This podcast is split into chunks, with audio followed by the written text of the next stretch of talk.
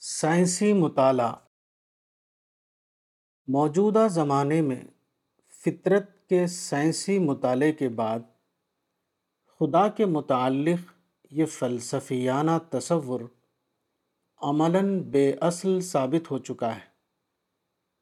موجودہ زمانے میں سائنسی مطالعے سے یہ بات ثابت ہوئی ہے کہ کائنات کے اندر کمال درجے میں معنویت یعنی میننگ پائی جاتی ہے۔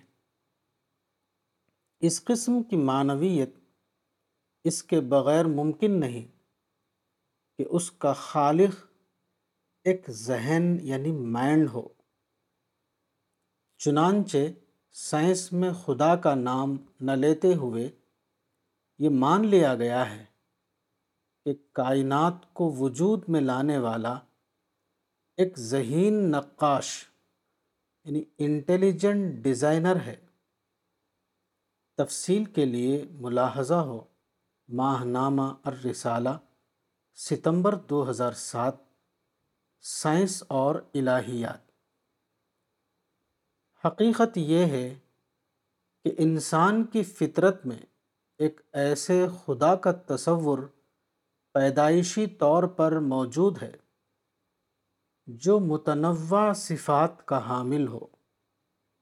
اس طرح سائنسی مطالعے میں کائنات اگرچہ آخری طور پر ایک ہی یونٹ یعنی ایٹم کا مختلف ظہور ہے، لیکن یہ ایٹم حیرت انگیز طور پر مختلف اور متضاد قسم کی بامانہ چیزوں کی شکل اختیار کر لیتا ہے۔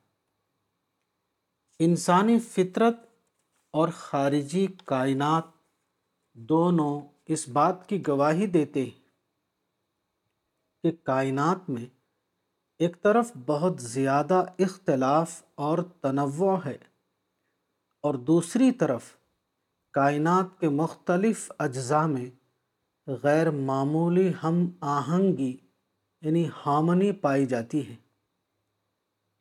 ایسی حالت میں انسان کا ذہن یہ چاہتا ہے کہ وہ خدا کی متنوع حیثیتوں کا تصور کر سکے۔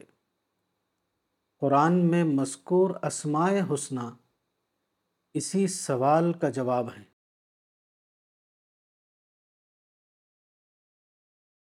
کتاب اسماء حسنہ مولانا وحید الدین خان، صفحہ نمبر پانچ۔